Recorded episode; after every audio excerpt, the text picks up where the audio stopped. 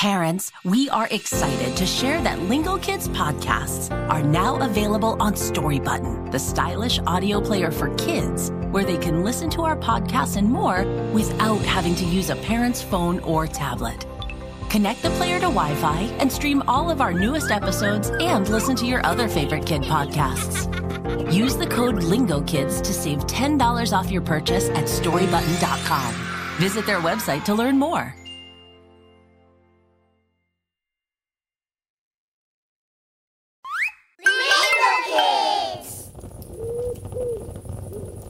This is such a cozy campfire. I know. And look up. there are so many stars. Billy is wondering how they all got there. Oh, I know how. You do? Yes, of course. The hummingbird did it. The, hummingbird? Welcome to Stories for Kids by Lingo Kids, where we discover fascinating facts about the world around us and the fun of play learning. In today's episode, Cowy tells her friends how the stars were born. But is it true? Join us as we learn about myths. What is a myth? And why have people told them for hundreds of years? Let's get back to the campfire to find out. Cowy, what does a little hummingbird have to do with stars? Hummingbird made stars.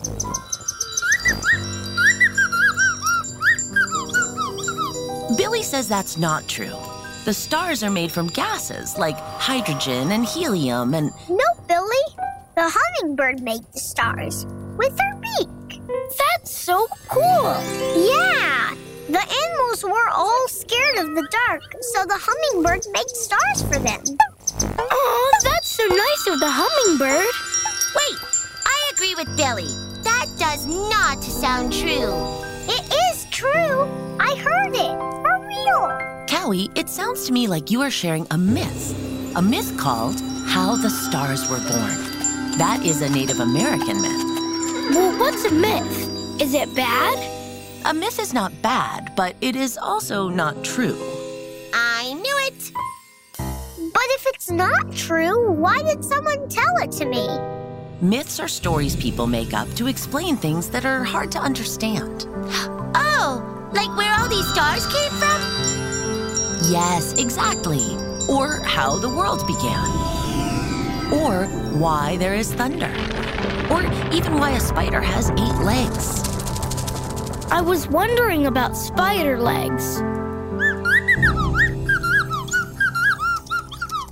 Billy says we don't need myths. We have computers. We can just look it up. I agree. Or read a book. There are lots of books about stars at the library. Yes, those are good ideas, but most myths were made up a long time ago. Let's try something. Close your eyes and imagine that you lived a long, long time ago. Lingo Kids listeners, you can try too. Okay, I'm imagining. Try to imagine a time before there were any computers, or televisions, or even books. No bedtime stories? Yikes, sounds boring. What did people even do? Good question, Lisa. Lingo Kids listeners, what would you do for fun if you lived before computers and television and books were invented?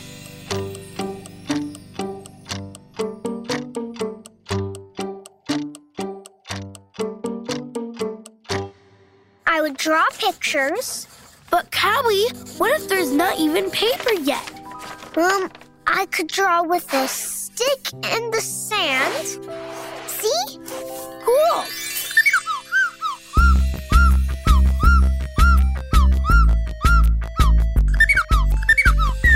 Billy would sing. I like your song, Billy. I would dance. Watch this.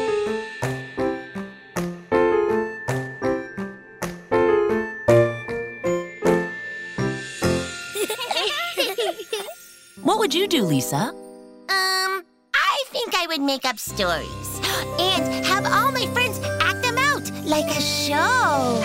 Amazing. Those are all things that ancient people did to have fun and to share stories or myths about the world. They made shows and dances and songs so the myths would not be forgotten.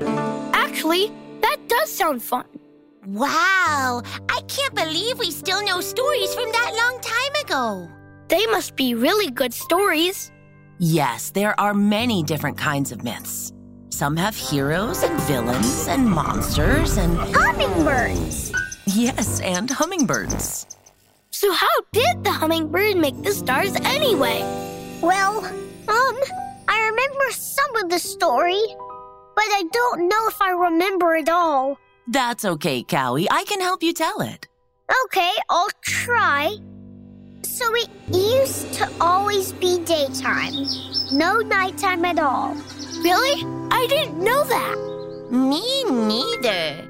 Remember, this is a myth, a made up story. Oh, yeah! But the animals started fighting a lot. Oh no! Oh, yes! And so the Great Spirit put a blanket over the whole earth. Billy wants to know who the Great Spirit is. Billy, in this Native American myth, the Great Spirit is like Mother Nature, a powerful force. Many myths have gods or spirits in them that make things happen on Earth. Okay, but why did the Great Spirit put a blanket on the earth? To make it dark so the animals would stop fighting. They were probably too scared to fight. Yes, and too cold. That's right, Cowy. Then the tiny hummingbird had an idea. The other animals told her she was too small to help, but she tried anyway. She flew up and up and up. She flew all the way to the blanket. Oh, oh! This is my favorite part. When she got to the blankets, she poked it with her beak. It made a little hole and light shined through. Oh! She tried and tried to move the blanket, and every time she poked more little holes. Hey, she's making stars. Exactly. The animals looked up to see the beautiful stars. The Great Spirit saw how hard the little hummingbird was trying to help and decided to take the blanket off. And then it was daytime. Yay! Yes, but to remind the animals not to fight, the Great Spirit put the blanket back on for half the day. That's nighttime. Yes, and every night you can still see all those holes in the blankets.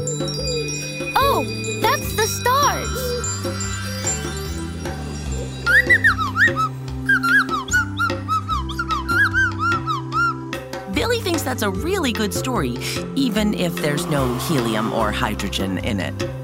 I love that myth. And it kind of makes sense, even if it's not true. Yes, myths are an ancient way to explain things before science. And they still teach us something about how to treat each other. Yeah, because even though the hummingbird was very small, she made a big difference. Way to go, hummingbird!